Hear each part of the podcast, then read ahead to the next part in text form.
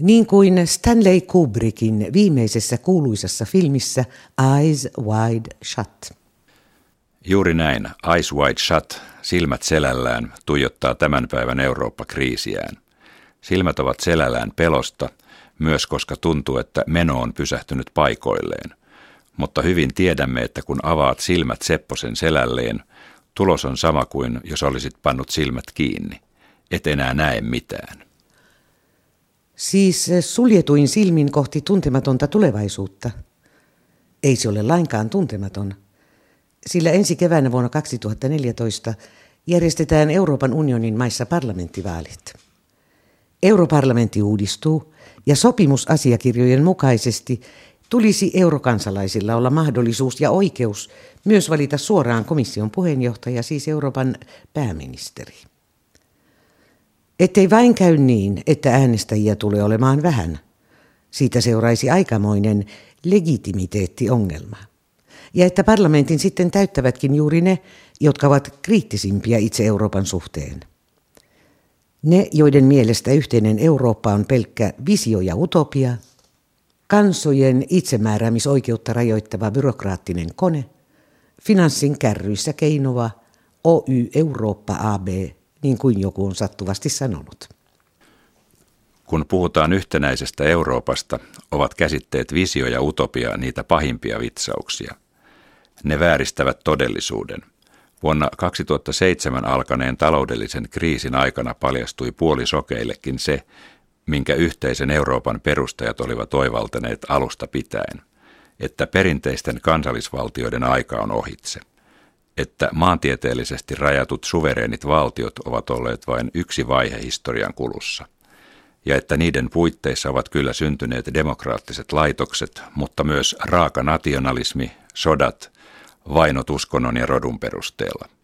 Seuraukset tunnetaan ja niiden näkeminen, myöntäminen toisen maailmansodan jälkeen, tällä kertaa todella avoimin silmin, johti prosessiin, jonka konkreettinen tulos on Euroopan unioni – ja yhteinen valuutta, euro. Mutta yhdessä asiassa kriitikot ovat oikeassakin. On totta, ettei eurolla ja sen haltioilla ole tukenaan yhteistä poliittista voimaa, joka pystyisi suoristamaan epäkohdat ja epäoikeudenmukaisuudet Euroopan eri jäsenten kesken ja estämään sen, että hallitukset ovat pelkkiä talouspolitiikan lobbareita. Siinä on Euroopan demokratiavaje. Siinä Eurooppa syrjii omia perusarvojaan. Siis herätys, uneliaat ja vastahakoiset. Eurooppa on totta, Eurooppa on välttämätön. Se on muokattava paremmaksi ja se taas on kiinni itse eurooppalaisista. Näin kannustaa tunnettu italialainen Pariisissa asuva toimittaja ja kirjailija Barbara Spinelli. Hänellä on Eurooppa-ajattelu verissä, sillä hänen isänsä Altiero Spinelli oli niitä italialaisia antifasisteja – jotka jouduttuaan fasismin aikana pakkosiirtolaan Ventoteenen saarelle, laativat siellä yhteisen Euroopan ensimmäisen mallin. Se on nimeltään Manifesto di Ventotene, Ventoteenen manifesti. Barbara Spinelli on perin tyytymätön tämän päivän unioniin. Hänen mukaansa sitä painaa demokratiavaje ja keskittyminen vain kirjanpito-ongelmiin.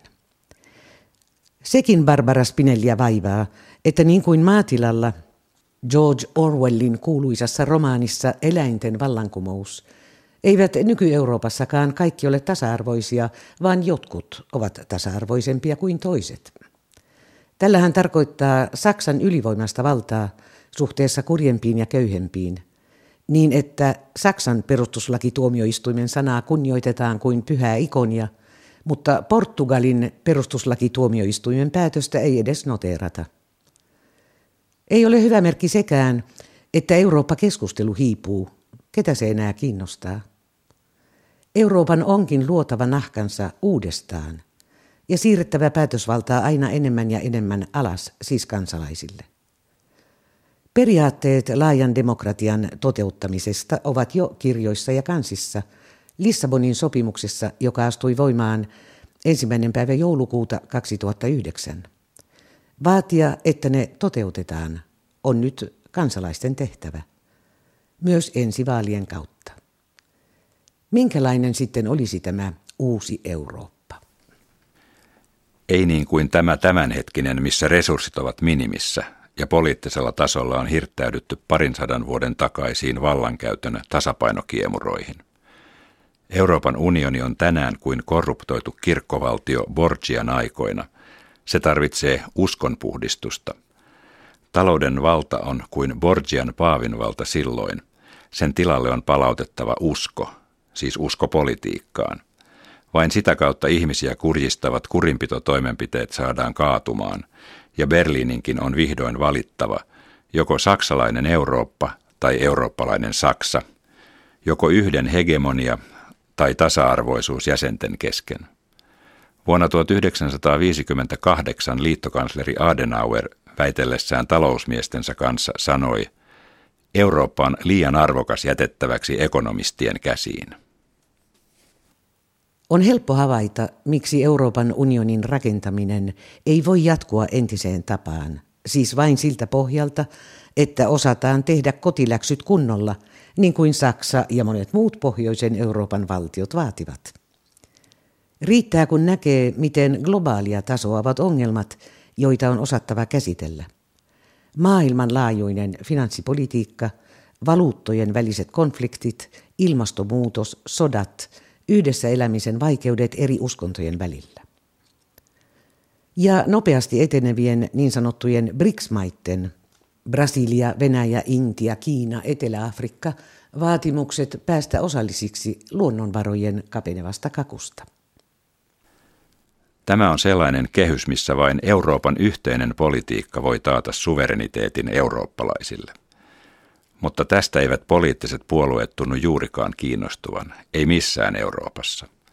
Päinvastoin Euroopan federaatio, ylikansallinen päätöksentekoelin ja sen takana parlamentti, joka sen valitsee ja sitä kontrolloi, pyritään tyrmäämään niin kuin se olisi kuolleena syntynyt ajatus.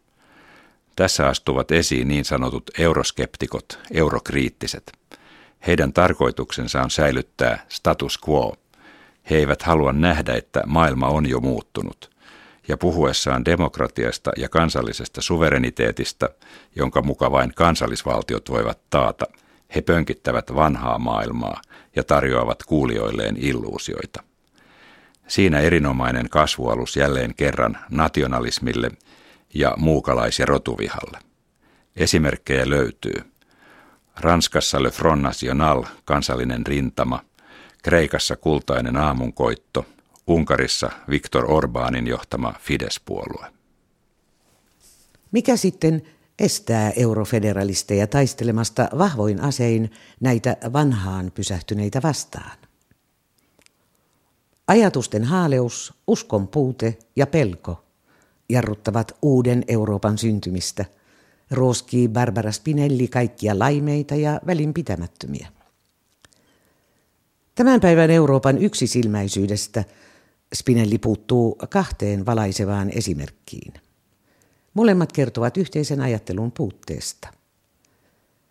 Toinen esimerkki suuntaa valokiilan rigoristiseen talouspolitiikkaan, siihen miten Kreikka ajettiin epätoivoiseen tilanteeseen. Toinen esimerkki on arvojen maailmasta, Euroopan perusoikeuskirjasta, jonka räikeään rikkomiseen Unkarissa – ei Euroopan päättävissä elimissä ole osattu tai välitetty puuttua tarpeeksi vahvoin ottein. Kreikka olisi voinut nousta suostaan vähemmin vaurioin, jos valtion velka olisi strukturoitu ja lievennetty sen maksuhintaa, jolla ei olisi viivästelty loputtomiin, jos ei olisi vähätelty kasvun ja yhteisön konsensuksen tärkeyttä. Mutta ainut asia, mistä hätäiltiin, oli, ettei Kreikan tauti vain tarttuisi – ja että saatavat saataisiin perittyä. Tänään Kreikka on Euroopan paaria ja kaikki ovat tyytyväisiä, koska maa on teknisesti vielä euron piirissä, vaikka onkin pelistä kokonaan pudonnut.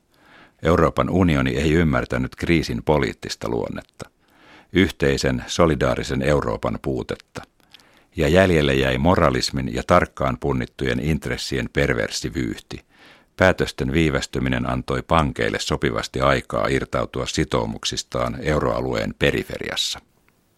Ja nyt olemme siinä tilanteessa, sanoo italialainen toimittaja Barbara Spinelli, että huonosti kotiläksynsä tehnyt Kreikka on saanut selkäänsä. Mutta demokratian mustamies, Unkari, on päässyt melkein kuin koira veräjästä.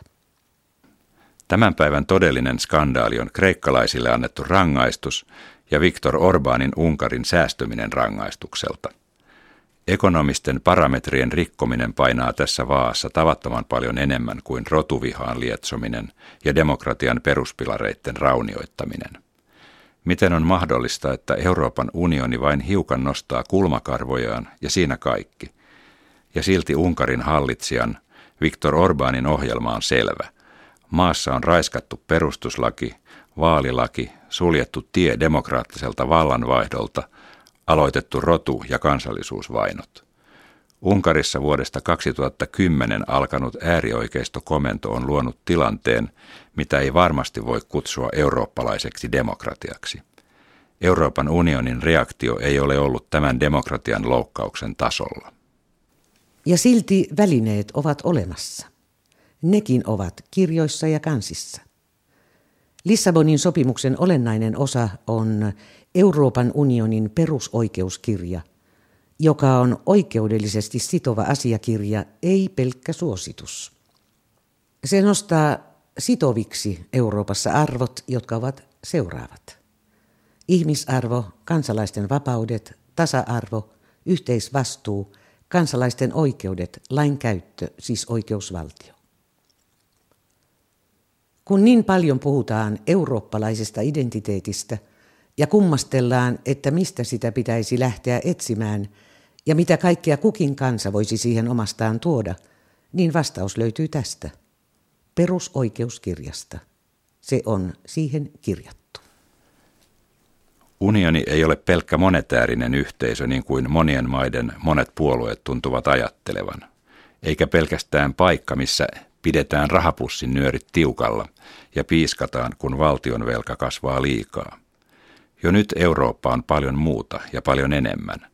Euroopassa on parlamentti, jossa opitaan päivä päivältä puhumaan paremmin Euroopan omaa kieltä on perusoikeuskirja, joka on juridisesti yhtä sitova kuin sopimukset tai fiscal compact. Se takaa kansalaisten monimuotoiset vapaudet, varjelee vähemmistöjä, oikaisee demokratian harhapolut niin, etteivät ainoastaan talouden harhapolut joudu rangaistuksen alaisiksi. On Euroopan poliitikkojen syy, jos tämä totuus pyrkii unohtumaan. Jos siitä ei tiedoteta tarpeeksi, jos tällä hetkellä vain rahapussin nyörit sitovat meidät eurooppalaiset toisiimme. Voisi sanoa niinkin, että Euroopan valta on liian heikko, ei liian vahva, että sen on vielä ryhdistäydyttävä niin, että siitä tulee joka tasolla kansalaisoikeuksien ja vapauksien takaaja, joka tukee kansalaisiaan jatkuvassa taistelussa niitä kaikenlaisia lobbeja, lahkoja ja poliittisia päättäjiä vastaan, jotka pyöriskelevät vanhojen kansallisvaltioiden helmoissa – koska eivät osaa eivätkä halua muuttua. Saksalainen tutkija Ulrich Beck on keksinyt sopivan termin eri Euroopan maissa toimivien poliitikkojen yleiselle saamattomuudelle. Hän kutsuu sitä nimellä toukan virhe. Toukat pörräävät suljetussa kotelossaan, mutta valittavat koko ajan sen olomuotonsa katoamista, koska eivät pysty näkemään perhosta – joka kotelosta kohta kehittyy.